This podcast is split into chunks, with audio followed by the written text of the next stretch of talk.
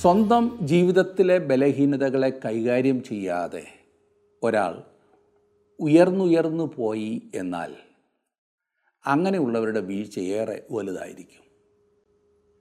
ധനത്തോടുള്ള അത്യാർത്തി സ്ഥാനമാനങ്ങളോടുള്ള ആഗ്രഹം സുഖലോലുപതയോടുള്ള അടങ്ങാത്ത വാഞ്ച സത്യസന്ധത ഇല്ലായ്മ അങ്ങനെ ഓരോ ബലഹീനതകളും കൈകാര്യം ചെയ്യേണ്ടതുണ്ട്.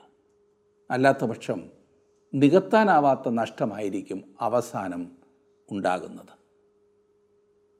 ശലോമോനും ശൗലിനെ പോലെ നല്ല ഒരു ആരംഭം ഉണ്ടായിരുന്നെങ്കിലും അവസാനം ഒരു ദുരന്തമായിരുന്നു എന്ന് ഞാൻ പറഞ്ഞാൽ നിങ്ങൾ സമ്മതിക്കുമെന്ന് എനിക്കറിയാം.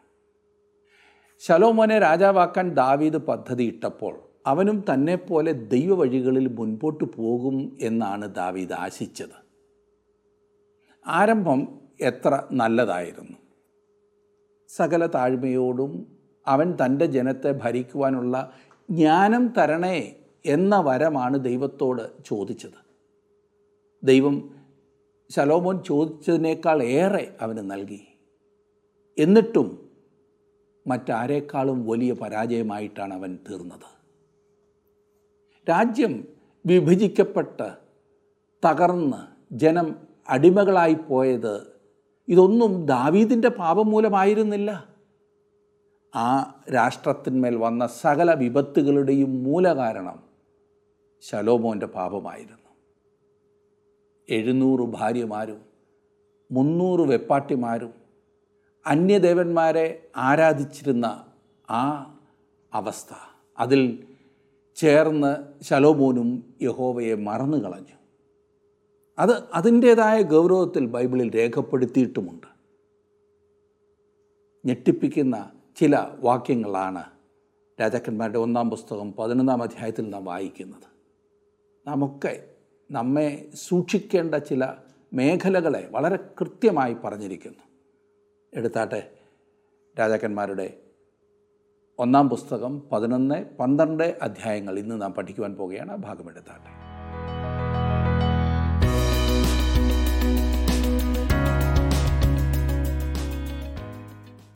പതിനൊന്നാം അധ്യായമാണല്ലോ ഇനി നാം നോക്കേണ്ടത്. ഒന്ന് രാജാക്കന്മാരുടെ പുസ്തകം പതിനൊന്നാം അധ്യായം അതിന്റെ ഒന്നാം വാക്യം. സലോമോൻ രാജാവ് ഫറവോന്റെ മകളെ കൂടാതെ മൊവാബ്യർ അമ്മോന്യർ ഏതോമ്യർ സീതോന്യർ ഹിത്യർ എന്നിങ്ങനെ അന്യജാതിക്കാരത്തികളായ അനേക സ്ത്രീകളെയും സ്നേഹിച്ചു. സ്ത്രീകളെ സംബന്ധിച്ചിടത്തോളം സലോമോൻ തന്റെ അപ്പന്റെ മാതൃക തന്നെയാണ് പിന്തുടർന്നത് എന്ന് പറയുന്നതിൽ തെറ്റില്ല. എന്നാൽ ദാവിദിന്റെ ജീവിതത്തിലുണ്ടായിരുന്ന മറ്റു വശങ്ങൾ അവൻ മാതൃകയാക്കുവാൻ തയ്യാറായില്ല എന്നത് നിർഭാഗ്യകരമാത്രേ ശലോമോൻ രാജകൊട്ടാരത്തിലാണ് വളർന്നത്. ഈ കാര്യം നാം എപ്പോഴും ഓർക്കണം. ദാവിദിനെ പോലെ ജീവിതത്തിന്റെ പ്രയാസങ്ങളെ അവൻ അറിഞ്ഞിരുന്നില്ല. ജീവിതത്തിലെ അല്ലലറിയാതെ ആഡംബരത്തിൽ കഴിയുന്ന കുട്ടികൾ സാധാരണ വഴിതെറ്റുവാനാണ് സാധ്യത. അല്ലാത്തവരില്ല എന്നല്ല. ജീവിതത്തെ ശരിയാവണ്ണം കാണുവാൻ നാം കുഞ്ഞുങ്ങളെ പരിശീലിപ്പിക്കേണ്ടതുണ്ട്. മരുഭൂമിയിൽ ആടുതീറ്റി നടന്ന ദാവീദ് എന്തെല്ലാം പ്രതിസന്ധികളെ തരണം ചെയ്താണ് സിംഹാസനത്തിലെത്തിയത്. എന്നാൽ ശലോമോൻ സമൃദ്ധിയുടെ മടിത്തട്ടിൽ അല്ലലറിയാതെ കഴിഞ്ഞിരുന്നതാണ്. അതുകൊണ്ട് തന്നെ തന്റെ വഴികൾ ദൈവവഴികളിൽ നിന്നും അകന്നുപോയി. ചിലർ പല രാജ്യത്തെ നാണയത്തൊട്ടുകൾ ശേഖരിക്കുന്നത് പോലെ ഭാര്യമാരെ ശേഖരിക്കുന്നത് ശലോമോന്റെ ഒരു വിനോദമായിരുന്നു എന്ന് തോന്നുന്നില്ലേ? എല്ലാ രാജ്യത്തു നിന്നുമുള്ള എല്ലാ ജാതികളിൽ നിന്നുമുള്ള സ്ത്രീകളെ അവൻ ഭാര്യമാരായിട്ടെടുത്തു ശലോമോന്റെ പരാജയം ദൈവവചനം തുറന്നു കാട്ടുന്നു. പരിശുദ്ധാത്മാവ് ആരുടെയും പാപം മറച്ചു വെച്ച് സംസാരിക്കുന്നില്ല. അവന്റെ ശബ്ദത്തിന് നാം ചെവി കൊടുക്കാത്തത് മാത്രമാണ് നമ്മുടെ പരാജയം എന്ന് ഓർക്കണം. ഈ സ്ത്രീകൾ ശലോമോന്റെ ഹൃദയത്തെ വശീകരിക്കുകയും വിഗ്രഹാരാധനയിലേക്ക് ദേശത്തെ വലിച്ചിഴക്കുകയും ചെയ്തു. ഈ കാര്യത്തിൽ ശലോമോൻ ദൈവത്തിന്റെ കൽപ്പന ശ്രദ്ധിക്കേണ്ടതായിരുന്നു. എന്നാൽ അവൻ അത് ലംഘിക്കുകയാണ് ചെയ്തത്. രണ്ടാം വാക്യത്തിൽ നാം വായിക്കുന്നത് നിങ്ങൾക്ക് അവരോടുകൂടി കലർച്ചയരുത് അവർക്ക് നിങ്ങളോടും കൂടി കലർച്ചയരുത്. അവർ നിങ്ങളുടെ ഹൃദയത്തെ തങ്ങളുടെ ദേവന്മാരിലേക്ക് വശീകരിച്ച് കളയുമെന്ന് യഹോവ ഇസ്രായേൽ മക്കളോട് അരളി ചെയ്ത അന്യജാതികളിൽ നിന്നുള്ളവരെ തന്നെ അവരോട് ശലോമോൻ സ്നേഹത്താൽ പറ്റിച്ചേർന്നിരുന്നു. ദൈവത്തിന്റെ കൽപ്പനയെക്കുറിച്ചാണ് ഇവിടെ നാം വായിക്കുന്നത്. അന്യജാതികളിലുള്ള സ്ത്രീകളെ വിവാഹം ചെയ്യരുതെന്ന് ദൈവം ശലോമോന് വ്യക്തമായ നിർദ്ദേശം നൽകിയിരുന്നതാണ്. ദൈവകൽപ്പനയെ ഗണ്യമാക്കാതിരിക്കുവാനാണ് ശലോമോൻ ആഗ്രഹിച്ചത്. അവൻ ഒന്നിനെയല്ല അന്യജാതികളിൽ നിന്നുള്ള അനേകം ഭാര്യമാരെ വിവാഹം ചെയ്തു. അവർ അവനെ ദൈവത്തിൽ നിന്നും അകറ്റിക്കളഞ്ഞു. നമ്മുടെ ബലവും ബലഹീനതകളും ദൈവത്തിനറിയാം. അവന്റെ കൽപ്പനകൾ എല്ലായ്പ്പോഴും നമ്മുടെ നന്മയ്ക്ക് മാത്രമാണ്. ചില ആളുകൾ ദൈവകൽപ്പനകളെ അവഗണിക്കുന്നു. എന്നാൽ അതിന്റെ ഭവിഷ്യത്തുകൾ അവർ അനുഭവിക്കേണ്ടി വരുന്നു താൽക്കാലികമായ സൗകര്യവും സുഖവും നോക്കി ദൈവിക പ്രമാണങ്ങളെ കാറ്റിൽ പറത്തുന്നവർ പിന്നീട് അനുഭവിക്കുന്ന വ്യഥ പറഞ്ഞറിയിക്കാവുന്നതിലും അധികമാണ്. ഒരുപക്ഷെ എന്നെ ശ്രദ്ധിക്കുന്ന താങ്കളുടെ ജീവിതത്തിലും ഇതൊരു സത്യമായി അനുഭവിക്കുന്നുണ്ടാകാം. ദൈവവചനത്തിന് വിരുദ്ധമായി ജോലി സ്വീകരിച്ചത് വിവാഹം ചെയ്തത് വിവാഹം കഴിപ്പിച്ചത് കൂട്ടുകൂടിയത് പണസമ്പാദനത്തിന് ശ്രമിച്ചത് അങ്ങനെ അനേകം കാര്യങ്ങൾ ദൈവത്തിന്റെ വചനം അറിയുന്നത് കൊണ്ട് മാത്രം ഗുണമൊന്നുമില്ല. അത് വിശ്വസിക്കുന്നു എന്ന് പറഞ്ഞാലും മതിയാകുകയില്ല നാം നമ്മുടെ ദൈനംദിന പ്രവർത്തനങ്ങളിലും തീരുമാനങ്ങളിലും അത് പ്രാവർത്തികമാക്കേണ്ടതുണ്ട്.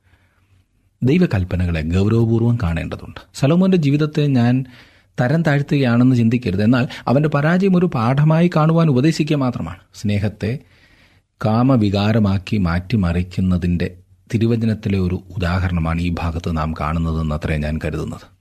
അതായിരുന്നു ശലോമോന്റെ ഉദ്ദേശം. വിവാഹബന്ധം ഒന്നാമതായി സ്നേഹബന്ധം ആകുന്നു. സ്നേഹമെന്ന ഖണ്ണിയാൽ ബന്ധിക്കപ്പെട്ടതല്ല എങ്കിൽ അത് ദൈവഹിതത്തിന് വെളിയിലാണ്. കാമവികാരം ഒരിക്കലും വിവാഹബന്ധത്തിന് അടിസ്ഥാനമാകരുത്. അത് സ്നേഹത്താൽ ഒന്നാക്കപ്പെട്ട ഭാര്യയും ഭർത്താവും തമ്മിലുള്ള ബന്ധത്തിന് ഉറപ്പേകുന്ന ഘടകങ്ങളിൽ ഒന്നു മാത്രമാണ്. അനേകരും വിവാഹം ചെയ്യുന്നത് തന്നെ ഈ വികാര സമ്പൂർത്തിക്കായിട്ടാണ്. അത് കുടുംബജീവിതത്തെ തകർക്കും. ജ്ഞാനിയായിരുന്ന ശലോമോൻ ഈ കാര്യത്തിൽ മണ്ടനായിപ്പോയത് പരാജയപ്പെട്ടു പോയത് ശ്രദ്ധിക്കൂ.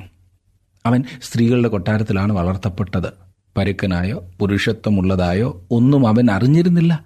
ശലോമോൻ പ്രായപൂർത്തിയായപ്പോൾ അവൻ അവന്റെ സമയം സ്ത്രീകളെ ശേഖരിക്കുന്നതിനായി കളഞ്ഞു. അവരുടെ കൂടെയുള്ള ജീവിതമാണ് അവൻ ശീലിച്ചിരുന്നത്. നമ്മുടെ സമൂഹത്തിൽ ഇന്ന് കാണുന്ന അനേകം ആളുകളുടെ കൂട്ട് തന്നെയായിരുന്നു അവൻ. ഈ വിഷയത്തിൽ ദൈവം അവനുമായി ഇടപെടുവാൻ പോവുകയാണ്. ശലോമോൻ ചെയ്തതിനെ ദൈവം അംഗീകരിച്ചില്ല എന്ന് തിരുവചനം പറയുന്നു. മൂന്നാം വാക്യത്തിൽ നാം വായിക്കുന്നത് അവൻ എഴുന്നൂറ് കുലീന പത്നികളും മുന്നൂറ് വെപ്പാട്ടികളും ഉണ്ടായിരുന്നു. അവന്റെ ഭാര്യമാർ അവന്റെ ഹൃദയത്തെ വശീകരിച്ചു കളഞ്ഞു. തന്റെ വലിയ ജ്ഞാനത്തിനിടയിൽ തന്നെ ശലോമോന് ചില ബലഹീന വശങ്ങളും കൂടി ഉണ്ടായിരുന്നു. അനുരഞ്ജനത്തോടോ കാമവികാരങ്ങളോടോ ഇല്ല എന്ന് പറയുവാൻ അവന് കഴിഞ്ഞില്ല. അവന്റെ വിവാഹങ്ങൾ രാഷ്ട്രീയമായ കൂട്ടുകെട്ടുകളെ ശക്തിപ്പെടുത്തുന്നതായാലും ശരി സ്വന്തം ജഡീക സംതൃപ്തിക്ക് വേണ്ടി ആയാലും ശരി ഈ അന്യജാതിക്കാരത്തികളായ ഭാര്യമാർ അവനെ വിഗ്രഹാരാധനയിലേക്ക് വലിച്ചിഴച്ചു. താങ്കൾക്ക് പക്ഷേ ശക്തമായ വിശ്വാസം കണ്ടെന്ന് വന്നേക്കാം. എന്നാൽ താങ്കൾക്ക് ചില ബലഹീനതകളും ഉണ്ടായി എന്ന് മറക്കരുത്. സാധാരണയായി പരീക്ഷ വന്നുപെടുന്നത് സൂക്ഷ്മം അവിടെയായിരിക്കും. താങ്കളുടെ ബലഹീന വികാരങ്ങളെ ശക്തീകരിക്കുക. ബലഹീന വശങ്ങളെ എപ്പോഴും ശ്രദ്ധിക്കുക. ലോകം കണ്ടിട്ടുള്ളതിലേക്കും ജ്ഞാനിയായ മനുഷ്യൻ വീഴാമെങ്കിൽ നമ്മുടെ കാര്യം പറയേണ്ടതുണ്ടോ? സൂക്ഷിക്കുക സുഹൃത്തെ വളരെ സൂക്ഷിക്കുക. എങ്ങനെയെന്നാൽ ശലോമോൻ വയോധികനായപ്പോൾ ഭാര്യമാർ അവന്റെ ഹൃദയത്തെ അന്യദേവന്മാരിലേക്ക് വശീകരിച്ചു എന്ന് നാലാം വാക്യത്തിൽ വായിക്കുന്നു. അവന്റെ ഹൃദയം അവന്റെ അപ്പനായ ദാവിദിന്റെ ഹൃദയം പോലെ തന്റെ ദൈവമായ യഹോവയെങ്കിൽ ഏകാഗ്രമായിരുന്നില്ല.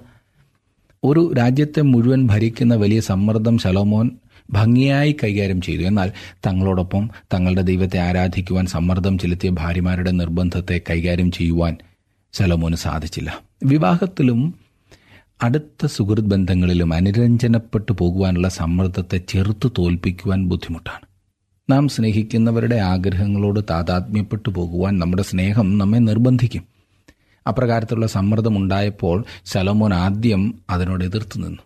നിർമ്മല വിശ്വാസം അവൻ കാത്തു സൂക്ഷിച്ചു. എന്നാൽ നിരന്തര സമ്മർദ്ദം അന്ന് നിലവിലിരുന്ന വിഗ്രഹാരാധനയെ അംഗീകരിക്കുവാൻ അവന് തോന്നിച്ചു. ഒടുവിലായി അവൻ തന്നെ വിഗ്രഹാരാധനയിൽ മുഴുകി. തനിക്കും തന്റെ രാജ്യത്തിനും സംഭവിക്കാവുന്ന അപകടത്തെ ശലോമോൻ നിരാകരിച്ചു എന്ന് നമുക്ക് കാണാം. നമുക്ക് ദൈവത്തോടുള്ള സമർപ്പണത്തെ പങ്കുവയ്ക്കുവാൻ താല്പര്യമില്ലാത്തവരുമായി വിവാഹബന്ധത്തിൽ ഏർപ്പെടുന്നതിനെ ദൈവം അനുവദിക്കുന്നില്ല. പലരും ചോദിക്കാറുണ്ട് ഈ സ്ത്രീകൾ ശലോമോന്റെ ഹൃദയത്തെ വശീകരിച്ചതുപോലെ അല്ലെങ്കിൽ തെറ്റിലേക്ക് കൊണ്ടുപോയതുപോലെ നന്മയിലേക്ക് മറ്റുള്ളവരെ കൊണ്ടുവരുവാൻ ഇതുപോലെയുള്ള ബന്ധങ്ങൾ ഉപകരിക്കുകയില്ലയോ എന്ന് സാധ്യത വളരെ വളരെ കുറവാണ്. നന്മയിലേക്ക് നയിക്കുന്നതിനേക്കാൾ ഒരു കൽപ്പന ലംഘിച്ച് തിന്മയ്ക്ക് അവസരം കൊടുത്തയാൾ കൂടുതൽ തിന്മയിലേക്ക് മാത്രമേ പോകുവാനിടയുള്ളൂ. എന്തെങ്കിലും മറ്റ് ലാഭങ്ങൾ നോക്കി ആയിരിക്കുമല്ലോ ഇങ്ങനെ ഒരു അനുസരണക്കേടിന് മുതിരുന്നത്. ഈ വിഷയം വളരെ ഗൗരവപൂർവം ഓരോ മാതാപിതാക്കളും വിവാഹിതരാകുവാൻ ആഗ്രഹിക്കുന്ന ഓരോരുത്തരും എടുക്കേണ്ടതാണ്. അഞ്ചു മുതല വാക്യങ്ങളിൽ ശലോമോൻ സീതോന്യ ദേവിയായ അസ്തരോത്തിനെയും അമ്മോന്യരുടെ മ്ലേച്ഛ വിഗ്രഹമായ മിൽക്കോമിനെയും ചെന്ന് സേവിച്ചു.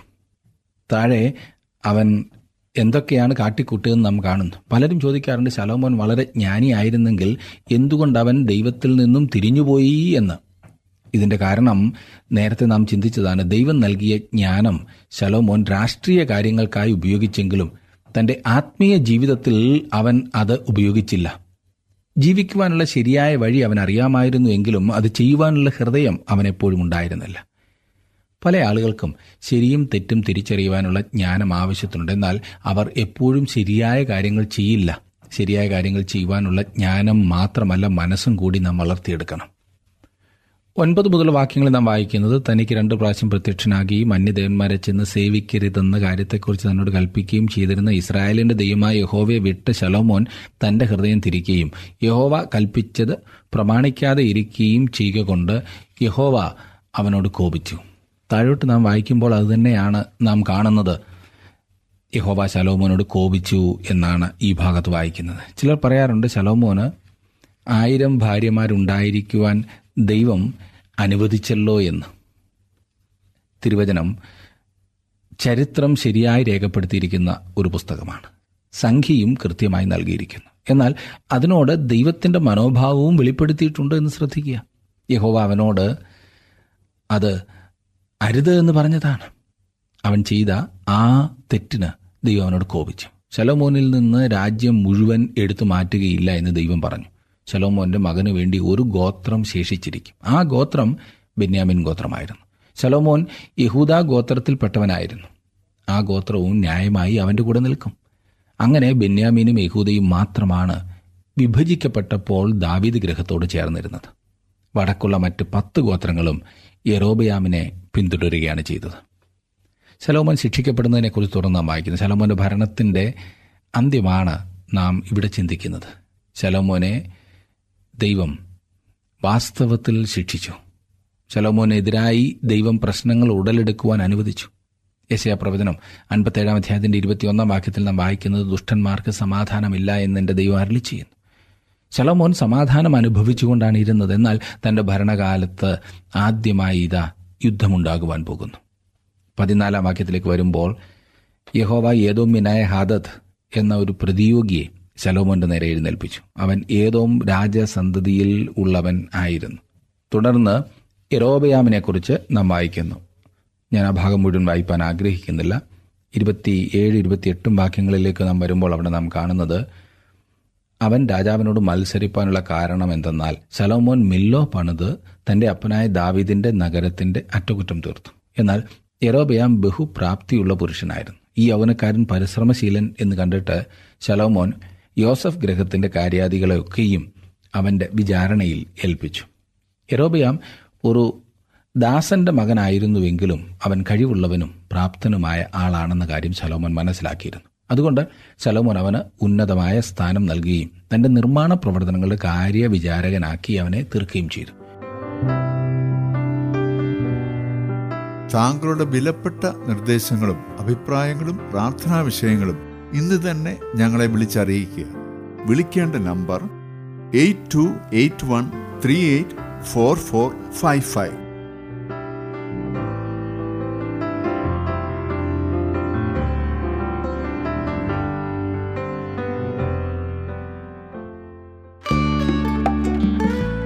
ഇന്നത്തെ പ്രോഗ്രാം താങ്കൾക്ക് ഇഷ്ടപ്പെട്ടുവോ? എങ്കിൽ ഉടൻ തന്നെ ഞങ്ങൾക്കൊരു മിസ് കോൾ തരിക. അടുത്ത വിജയി ഒരുപക്ഷെ താങ്കളായിരിക്കാം.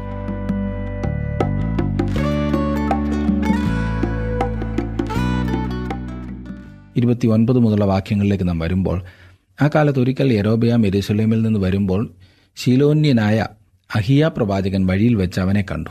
അവനൊരു പുതിയ അങ്കി ധരിച്ചിരുന്നു. രണ്ടുപേരും വയലിൽ തനിച്ചായിരുന്നു. അഹിയാവ് താൻ ധരിച്ചിരുന്ന പുതിയ അങ്കി പിടിച്ച് പന്ത്രണ്ട് ഗണ്ണമായി കീറി പറഞ്ഞു എന്തെന്നാൽ പത്ത് ഗണ്ണം നീ എടുത്തുകൊള്ളുക ഇസ്രായേലിന്റെ ദൈവമായ യഹോവ ഇപ്രകാരം അരളി ചെയ്യുന്നു. ഇതാ ഞാൻ രാജ്യത്വം ശലോമോന്റെ കയ്യിൽ നിന്ന് പറിച്ചു കീറി പത്ത് ഗോത്രം നിനക്ക് തരുന്നു. ഇവിടെ പ്രവാചകനായ അഹിയാവ് യരോബയാമിന്റെ പുതിയ അങ്കി എടുത്ത് പന്ത്രണ്ട് കണ്ണമായി മുറിച്ചു. അതിൽ പത്ത് കണ്ണങ്ങൾ അവൻ യരോബയാമിന് നൽകിക്കൊണ്ട് ഇപ്രകാരം പറഞ്ഞു ദൈവം നിനക്ക് പത്ത് ഗോത്രങ്ങൾ നൽകുവാൻ പോകുന്നു എന്ന്. രാജ്യം വിഭജിക്കപ്പെടുവാൻ പോകുകയാണ്. ദൈവം ഇസ്രായേലിനെ രണ്ട് രാജ്യങ്ങളായി വിഭജിക്കുന്നത് എന്തുകൊണ്ട്? മുപ്പത്തിമൂന്നാം വാക്യം. അവർ എന്നെ ഉപേക്ഷിച്ചു. സീതോന്യ ദേവിയായ അസ്തരോത്തിനെയും മൊവാബ്യ ദേവനായ കെമോഷിനെയും അമോന്യ ദേവനായ മിൽക്കോമിനെയും നമസ്കരിച്ചു. അവന്റെ അപ്പനായ ദാവീദ് എന്ന പോലെ എനിക്ക് പ്രസാദമായുള്ളത് ചെയ്യുവാനും എന്റെ ചട്ടങ്ങളും വിധികളും പ്രമാണിപ്പാനും അവർ എന്റെ വഴികളിൽ നടക്കാതെ ഇരിക്കുകയും ചെയ്തതുകൊണ്ട് തന്നെ. നോക്കണേ ദൈവത്തിന്റെ ശിക്ഷ. പ്രവാചകൻ തന്റെ ദൂത് തുടർന്ന് നൽകുന്നു. ദാവീദിന്റെ നിമിത്തം ശലോമോന്റെ കയ്യിൽ നിന്ന് ദൈവം രാജ്യത്വം നീക്കിക്കളകയില്ല എന്നാൽ ശലോമോന്റെ പുത്രനിൽ നിന്ന് ദൈവം അതെടുത്ത് പത്ത് ഗോത്രങ്ങളെ ഇതാ യരോബയാമിന് കൊടുക്കുന്നു. ഇതിനുശേഷം യരോബയാം തന്റെ ജീവനെ പേടിച്ച് ഓടിപ്പോകേണ്ടതായി വന്നു. നാൽപ്പതാം വാക്യത്തിൽ നാം അത് വായിക്കുന്നു. തുടർന്ന് സലോമോന്റെ മരണത്തെക്കുറിച്ച് നാൽപ്പത്തിയൊന്ന് മുതലുള്ള വാക്യങ്ങൾ നാം കാണുന്നു. സലോമോന്റെ പ്രവർത്തനങ്ങളെക്കുറിച്ചും അവന്റെ ജ്ഞാനത്തെക്കുറിച്ചും കൂടുതലായി നമുക്ക് ഒന്നും രണ്ടും ദിനവൃത്താന്ത പുസ്തകങ്ങളിൽ കാണുവാൻ കഴിയും. ലോകത്തിലെ മനോഹരവും വിലയേറിയതുമായ അനേകം സാധനങ്ങൾ സലോമോൻ ശേഖരിച്ചിരുന്നു. ദേശത്ത് സമ്പത്തും ഐശ്വര്യവും വ്യക്തമായിരുന്നു. പുതിയ നിയമത്തിൽ നമ്മുടെ കർത്താവിന്റെ മഹത്വത്തെ ശലോമോനോട് ഉപമിച്ചിട്ടുണ്ട്. ലൗകികമായ മഹത്വം ശലോമോന്റെ രാജ്യത്തുണ്ടായിരുന്നു എന്ന കാര്യത്തിൽ സംശയമില്ല. പന്ത്രണ്ടാം അധ്യായത്തിലേക്ക് നാം വരുമ്പോൾ രഹോബിയാമിന്റെയും യറോബിയാമിന്റെയും അധീനതയിൽ ദേശം വിഭജിക്കപ്പെടുന്നതിനെക്കുറിച്ച് നാം കാണുന്നു. പന്ത്രണ്ട് മുതൽ പതിനാല് വരെയുള്ള അധ്യായങ്ങളിലെ വിഷയം അതാണ്. പന്ത്രണ്ടാം അധ്യായത്തിൽ ശലോമോന്റെ മകനായ രഹോബയാം സിംഹാസനസ്ഥനാവുന്നതായും യറോബയാം മിശ്രൈമിൽ നിന്ന് മടങ്ങി വന്ന് പത്ത് ഗോത്രങ്ങൾക്ക് നേതൃത്വം കൊടുത്തുകൊണ്ട് നികുതി ഭാരം ഇളച്ചു തരണമെന്ന് ആവശ്യപ്പെടുകയും ചെയ്യുന്നു. എന്നാൽ തന്റെ രാജ്യത്തെ യുവാക്കന്മാരുടെ ഉപദേശപ്രകാരം രഹബയാം ദേശത്തുള്ള ജനങ്ങളുടെ ആവശ്യം തള്ളിക്കളഞ്ഞു. നികുതി ഭാരം കുറയ്ക്കുന്നതിനു പകരം അവയെ വർദ്ധിപ്പിക്കുമെന്ന് രഹോബയാം ഭീഷണിപ്പെടുത്തി. ആയതിനാൽ യറോബയാം പത്ത് ഗോത്രങ്ങൾക്ക് നേതൃത്വം കൊടുത്തുകൊണ്ട് ഒരു എതിർപ്പിന് തയ്യാറാവുകയാണ്. ഒരു വിപ്ലവത്തിന് അവൻ തയ്യാറായി. രാഷ്ട്രീയമായും മതപരമായും യറോബയാം ദേശത്തെ വിഭജിക്കുന്നതായി കാണാം. അവൻ വാസ്തവത്തിൽ ബദേലിലും ദാൻ ഗോത്രത്തിലും ഓരോ സ്വർണ കാളക്കുട്ടിയെ പ്രതിഷ്ഠിച്ചു. വടക്കേ ഗോത്രങ്ങൾ വിഗ്രഹാരാധനയിലേക്ക് വഴുതിപ്പോകുന്നതായി കാണുന്നു. രഹോബയാം രാജാവാകുന്നതും അവന്റെ ബുദ്ധിഹീനതയുമാകുന്നു തുടർന്നുള്ള വാക്യങ്ങൾ. ശലോമോൻ മരിക്കുകയും അവന്റെ മകനായ രഹോബയാം രാജാവാകുകയും ചെയ്യുന്നു. പന്ത്രണ്ടാം അധ്യായത്തിന്റെ ആദ്യത്തെ അഞ്ച് വാക്യങ്ങളിൽ നാം അത് കാണും ഞാൻ ആ ഭാഗം വായിക്കേണ്ടല്ലോ? നിങ്ങൾ തന്നെ വായിച്ച് ആ ഭാഗത്ത് എഴുതിയിരിക്കുന്ന കാര്യം മനസ്സിലാക്കുവാൻ ശ്രദ്ധിക്കുക. ശലോമോൻ വളരെയധികം പണച്ചിലവുള്ള കെട്ടിട നിർമ്മാണ പ്രവർത്തനങ്ങൾ ചെയ്തുകൊണ്ടാണിരുന്നത്. എന്നാൽ ശലോമോന്റെ മരണശേഷം തങ്ങളുടെ നികുതിയിൽ ഇളവ് വരുത്തണമെന്ന് ജനങ്ങൾ ആവശ്യപ്പെടുവാൻ തുടങ്ങി. വർദ്ധിച്ച നിർമ്മാണ പ്രവർത്തനങ്ങളും ചെലവ് താങ്ങുന്നതിന് കൂടുതൽ നികുതി ഏർപ്പെടുത്തുന്നു. അത് കൂടുതൽ പ്രശ്നങ്ങൾക്ക് കാരണമായി. ശലോമോന്റെ കാലത്തും ഇതായിരുന്നു സ്ഥിതി. അവൻ നിർമ്മാണ പ്രവർത്തനങ്ങൾ വിപുലമാക്കി. അതിനായി കൂടുതൽ നികുതി ഭാരം ഏർപ്പെടുത്തേണ്ടതായി വന്നു. ജനങ്ങൾ രഹോബയാമിനോട് നികുതി കുറച്ച് കിട്ടണം എന്നാവശ്യപ്പെട്ടു. ഈ യുവാവായ രാജാവിനൊരു നല്ല തുടക്കം കുറിച്ചുകൊണ്ട് ജനങ്ങളുടെ നികുതി ഭാരം കുറയ്ക്കുന്നതിന് അങ്ങനെ ആളുകളുടെ പ്രീതി സമ്പാദിക്കുന്നതിന് അവസരമുണ്ടായിരുന്നു. അവൻ അപ്രകാരം ചെയ്തിരുന്നെങ്കിൽ ജനം അവന്റെ കൂടെ നിൽക്കുമായിരുന്നു. എന്നാൽ ദൈവത്തിന്റെ ഹിതം അതായിരുന്നില്ലല്ലോ. രഘോബയം തന്റെ ആലോചനക്കാരായ ആളുകളെ വിളിച്ച് ഒരു ചർച്ച നടത്തി. ആറും ഏഴും വാക്യങ്ങളിൽ ആ ചർച്ചയുടെ വിശദീകരണം നാം കാണുന്നു ഒന്നാമതായി രഹോബയാം തന്റെ അപ്പനായ ശലോമോന്റെ ഉപദേഷ്ടാക്കന്മാരായിരുന്ന ജ്ഞാനികളായ പ്രായമുള്ളവരോട് ആലോചന കഴിച്ചു. അവരുടെ ഉപദേശം നല്ലതായിരുന്നു. എന്നാൽ അവരുടെ ഉപദേശം സ്വീകരിക്കുവാൻ വാസ്തവത്തിൽ രഹോബയം തയ്യാറായില്ല. എട്ട് മുതൽ പതിനൊന്ന് വരെയുള്ള വാക്യങ്ങളിൽ തുടർന്നവൻ പോകുന്നത് തന്നോടുകൂടെ വളർന്നതായ യൗവനക്കാരുടെ അടുത്തേക്കാണ്. പിന്നീട് രഹോബയാം അവരോട് ആലോചന ചോദിച്ചു. അവരും അവന് ആലോചന പറഞ്ഞു കൊടുത്തു. എന്നാൽ അത് തെറ്റായ ആലോചനയായിരുന്നു. പന്ത്രണ്ട് മുതലുള്ള വാക്യങ്ങളിൽ ബുദ്ധിമാന്മാരായ പ്രായമുള്ളവരുടെ ആലോചനയ്ക്ക് പകരം രഹോബയാം യൗവനക്കാരുടെ ആലോചനയാണ് സ്വീകരിച്ചതെന്ന് കാണുന്നു. അവൻ ജനത്തോട് ഇപ്രകാരം പറഞ്ഞു നികുതി കുറയ്ക്കുന്നതിന് പകരം അത് വർദ്ധിപ്പിക്കുവാൻ ഞാൻ ഉദ്ദേശിക്കുന്നു.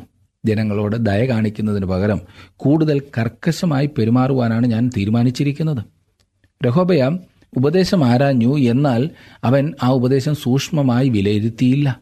അഥവാ അങ്ങനെ വിലയിരുത്തിയിരുന്നു എങ്കിൽ അവന് മനസ്സിലാക്കുവാൻ സാധിക്കുമായിരുന്ന ഒരു കാര്യം. തന്നോടൊപ്പം വളർന്ന യൗവനക്കാരുടെ ഉപദേശത്തെക്കാൾ ജ്ഞാനമേറിയത് തന്റെ അപ്പന്റെ ഉപദേശകരായിരുന്ന വയോധികരുടേതായിരുന്നു എന്നത്രേ. ഒരു നിർദ്ദേശത്തെ വിലയിരുത്തുവാൻ ഒന്നാമതായി അത് യഥാർത്ഥ നിരൂപിതമാണോ? പ്രായോഗികമാണോ? തിരുവചന പ്രമാണങ്ങളുമായി ചേർന്ന് പോകുന്നതാണോ എന്ന് പരിശോധിക്കുക. അങ്ങനെ ഒരു നിർദ്ദേശത്തെ പിന്തുടരുന്നത് കൊണ്ടുണ്ടാകുന്ന ഫലം ന്യായമാകുമോ? എന്തെങ്കിലും മെച്ചമുണ്ടാകുമോ? ശരിയായ പരിഹാരവും ലക്ഷ്യവും നൽകുമോ എന്നുറപ്പാക്കുക കൂടുതൽ അനുഭവവും ജ്ഞാനവും ഉള്ളവരിൽ നിന്നും ഉപദേശം തേടുക. ദൈവിക നിലവാരങ്ങൾ മനസ്സിൽ വെച്ച് വിലയിരുത്തുമ്പോൾ മാത്രമേ നിർദ്ദേശങ്ങൾ സഹായകരമാകൂ. ദൈവിക പ്രമാണങ്ങളെ മറികടന്നൊരു തീരുമാനത്തിലും എത്തിച്ചേരുവാൻ നാം ശ്രമിക്കരുത്. യറോബയാം ഇസ്രായേലിന്റെ രാജാവായി അഭിഷേകം ചെയ്യപ്പെടുന്നു. പതിനാറാം വാക്യത്തിലേക്ക് നാം വരുമ്പോൾ പന്ത്രണ്ടാം അധ്യായത്തിന്റെ പതിനാറാം വാക്യം ഞാൻ വായിക്കാം. രാജാവ് തങ്ങളുടെ അപേക്ഷ കേൾക്കയില്ലെന്ന് എല്ലാ ഇസ്രായേലും കണ്ടപ്പോൾ ജനം രാജാവിനോട് ദാവിദെങ്കൽ ഞങ്ങൾക്ക് എന്തോഹരിയുള്ളൂ? ഇഷായിയുടെ മകങ്കൽ ഞങ്ങൾക്ക് അവകാശമില്ലല്ലോ? ഇസ്രായേലെ നിങ്ങളുടെ കൂടാരങ്ങളിലേക്ക് പോയിക്കൊള്ളുവീൻ ദാവീദെ നിന്റെ ഗ്രഹം നോക്കിക്കൊള്ളുക എന്നുത്തരം പറഞ്ഞു. ഇസ്രായേൽ തങ്ങളുടെ കൂടാരങ്ങളിലേക്ക് പോയി. ഇത് ഒരു ആഭ്യന്തര യുദ്ധത്തിന്റെ തുടക്കമായിരുന്നു. ദേശം വിഭജിക്കപ്പെടുന്നതിന് ഇത് വഴിതെളിക്കുകയാണ് ചെയ്തത്. പതിനെട്ടാം വാക്യത്തിൽ നാം വായിക്കുന്നത് പിന്നെ രഹോബയാം രാജാവ് ഊഴവേലയ്ക്ക് മേൽവിചാരകനായ അദോരാമിനെ അയച്ചു. എന്നാൽ ഇസ്രായേലൊക്കെയും അവനെ കല്ലെറിഞ്ഞ് കൊന്നുകളഞ്ഞു. രഹോബിയാം രാജാവ് വേഗത്തിൽ രഥം കയറി എരുശിലമിലേക്ക് ഓടിപ്പോന്നു. ഇസ്രായേൽക്കാർ ഊഴവേലയ്ക്ക് മേൽവിചാരകനായിരുന്ന അദോരാമിനെ കല്ലെറിഞ്ഞു കൊന്നു. നികുതി പിരിവുകാരനെ അങ്ങനെയാണ് അവർ ഒഴിവാക്കിയത്. സംഭവിച്ചതെന്തെന്നാൽ രഹോബയാം ഓടിപ്പോയി. അവൻ എരുസുലേമിലേക്ക് ഓടി രക്ഷപ്പെടുകയാണ് ചെയ്തത്. പത്തൊൻപതാം വാക്യത്തിൽ ഇങ്ങനെ ഇസ്രായേൽ ഇന്ന് വരെ ദാവീദ് ഗ്രഹത്തോട് മത്സരിച്ച് നിൽക്കുന്നു എന്ന് വായിക്കുന്നു.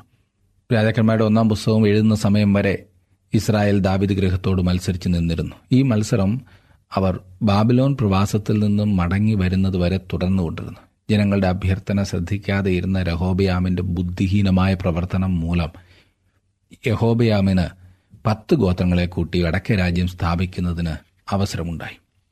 യറോബയാം രഹോബയാം രണ്ടുപേരും തങ്ങൾക്ക് തന്നെ പ്രയോജനമെന്ന് തോന്നിയ കാര്യങ്ങൾ ചെയ്തു. അല്ലാതെ ജനങ്ങൾക്ക് പ്രയോജനകരമായവ ചെയ്തില്ല. രഹോബയാം കഠിനനായി ജനങ്ങൾ പറഞ്ഞതിനെ ശ്രദ്ധിച്ചില്ല. യറോബയാമോ തന്റെ ജനം രഹബയാമിന്റെ തലസ്ഥാനമായ യെരുശലമിലേക്ക് പോകുന്നതിനെ തടയാനായി പുതിയ രണ്ട് ആരാധനാ സ്ഥലങ്ങളുണ്ടാക്കി രണ്ട് പ്രവർത്തനങ്ങളും തിരിച്ചടിയുണ്ടാക്കി. രഹബയാമിന്റെ നീക്കം രാഷ്ട്രത്തെ വിഭജിച്ചു. യറോബയാം ജനത്തെ ദൈവത്തെങ്കിൽ നിന്ന് അകറ്റി. തങ്ങളുടെ താല്പര്യത്തെക്കാളേറെ ജനങ്ങളുടെ താല്പര്യത്തെ കാണുന്നവരാണ് നല്ല നേതാക്കന്മാർ. തങ്ങൾക്ക് വേണ്ടി തന്നെ തീരുമാനങ്ങൾ എടുക്കുന്നവർക്ക് തിരിച്ചടി തീർച്ചയാണ്. വലിയ നഷ്ടവും അവർക്കുണ്ടാകും എന്ന കാര്യത്തിൽ സംശയമില്ല. നാം ഇരുപത്തിയഞ്ച് മുതലുള്ള വാക്യങ്ങളിൽ യറോബയാമിന്റെ അന്യദൈവങ്ങളിലേക്ക് ജനങ്ങളെ വലിച്ചുകൊണ്ടുപോകുന്ന ആ അവസ്ഥ കാണുവാൻ സാധിക്കും. യറോബയാം ബദേലിലും ദാൻ ഗോത്രത്തിലും സ്വർണം കൊണ്ട് ഓരോ കാളക്കുട്ടിയെ പ്രതിഷ്ഠിച്ചു എന്ന് നാം വായിക്കുന്നു. ജനം വിഗ്രഹാരാധനയിലേക്ക് വലിച്ചിഴക്കപ്പെട്ടു.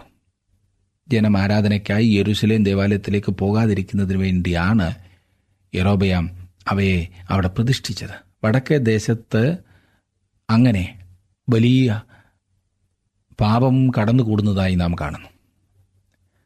വിഭജിക്കപ്പെട്ട ദേശത്തിന്റെ ചരിത്രമാണ് തുടർന്ന് നാം കാണുന്നത്. ഒന്നും രണ്ടും രാജാക്കന്മാരുടെ പുസ്തകത്തിൽ നാം കാണുന്നത് ആദ്യമായി ഇസ്രായേലിനെ കുറിച്ചുള്ള കുറച്ച് ചരിത്രം രേഖപ്പെടുത്തിയതിനു ശേഷം യഹൂദയെക്കുറിച്ച് പറഞ്ഞിരിക്കുന്നതായിട്ടാണ് കാണുന്നത്. രണ്ട് രാജ്യത്തെയും കുറിച്ചുള്ള ചരിത്രം നാം പഠിക്കുന്നുണ്ട്. മുപ്പത് മുതലുള്ള വാക്യങ്ങളിൽ നാം വായിക്കുമ്പോൾ അവിടെ കാണുന്നത് ഒരു കാളക്കുട്ടി ഉണ്ടാക്കി ആരാധിച്ചതിന്റെ അത്യാപത്ത് പണ്ട് ഇസ്രായേൽ ജനം അനുഭവിച്ചത് യറോബയാമോ അവന്റെ ഉപദേശകരോ പഠിച്ചില്ല എന്നുള്ളതാണ്. ഒരുപക്ഷെ അവർ വചനത്തെക്കുറിച്ച് അറിവില്ലാത്തവരായിരിക്കും. അല്ലാത്ത പക്ഷം അവർ ആ സംഭവം അറിഞ്ഞിട്ടും അതിനെ അവഗണിക്കുകയായിരുന്നിരിക്കും. കഴിഞ്ഞ കാലങ്ങളിൽ ദൈവം പ്രവർത്തിച്ച രീതിയെക്കുറിച്ച് അതൊക്കെ സ്വന്തം ജീവിതത്തിൽ പാഠങ്ങളായി അംഗീകരിക്കുവാൻ സാധിക്കാത്ത ആ അവസ്ഥ വളരെ മോശപ്പെട്ടതാണ്. പഴയ കാലത്തു നിന്നും പഠിക്കുന്നുവെങ്കിൽ അതേ തെറ്റുകൾ ആവർത്തിച്ച് ആപത്തിൽ ചാടേണ്ട ഗതികേടുണ്ടാകുകയില്ല. യറോബയാം നിയമിച്ച ഈ ഉത്സവ കൊയ്ത്ത് സമയത്ത് ആഘോഷമായ കൂടാരപ്പെരുന്നാളിന്റെ ഒരു അനുകരണം ആയിരുന്നിരിക്കും. യറോബയാം എരുസലേമിലെ ആഘോഷം കഴിഞ്ഞ് ഒരു മാസം കൂടി കഴിഞ്ഞാണ് തന്റെ ആഘോഷം വെച്ചത്.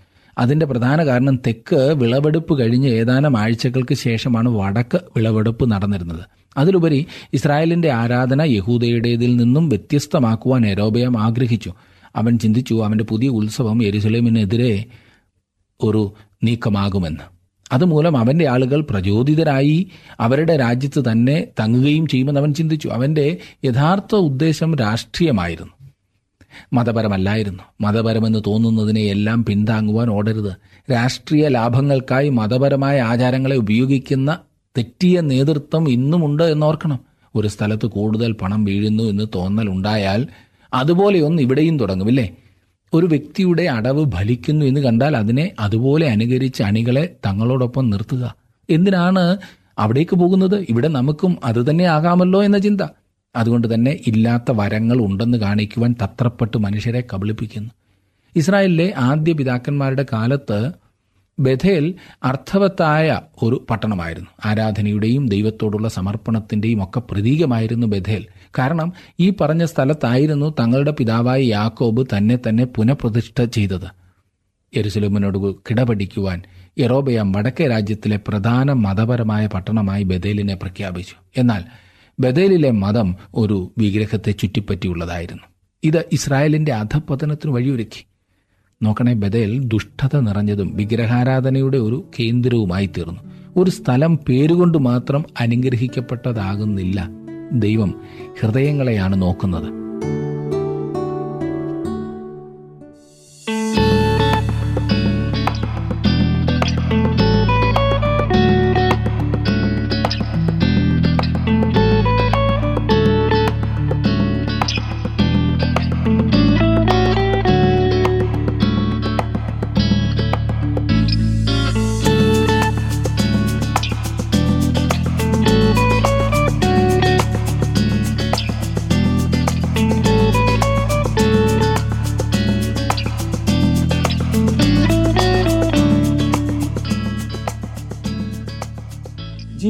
ജീവിതത്തിലെ ബലഹീനതകളെ സൂക്ഷിച്ച് നാം കൈകാര്യം ചെയ്യണം. ഇല്ല എങ്കിൽ അതിന്റെ അവസാനം വളരെ വേദനാജനകമായിരിക്കും. തലമുറകൾ പോലും അതിന്റേതായ ഭവിഷ്യത്തുകളെ നേരിടേണ്ടതായി വരും. ഇന്ന് ഈ പഠനം ശ്രദ്ധിച്ച നിങ്ങൾക്ക് എല്ലാവർക്കും ഞാൻ എന്റെ നന്ദി അറിയിക്കട്ടെ. ദൈവചനം പഠിക്കുവാൻ കാണിക്കുന്ന താല്പര്യത്തിന് നന്ദി. അടുത്ത ക്ലാസ്സിൽ നമുക്ക് വീണ്ടും കാണാം. അതുവരെ ദൈവം നിങ്ങളെ അനുഗ്രഹിക്കട്ടെ. ഇന്നത്തെ പ്രോഗ്രാം താങ്കൾക്ക് ഇഷ്ടപ്പെട്ടുവോ? എങ്കിൽ ഉടൻ തന്നെ ഞങ്ങൾക്കൊരു മിസ് കോൾ തരിക. അടുത്ത വിജയി ഒരുപക്ഷെ താങ്കളായിരിക്കാം.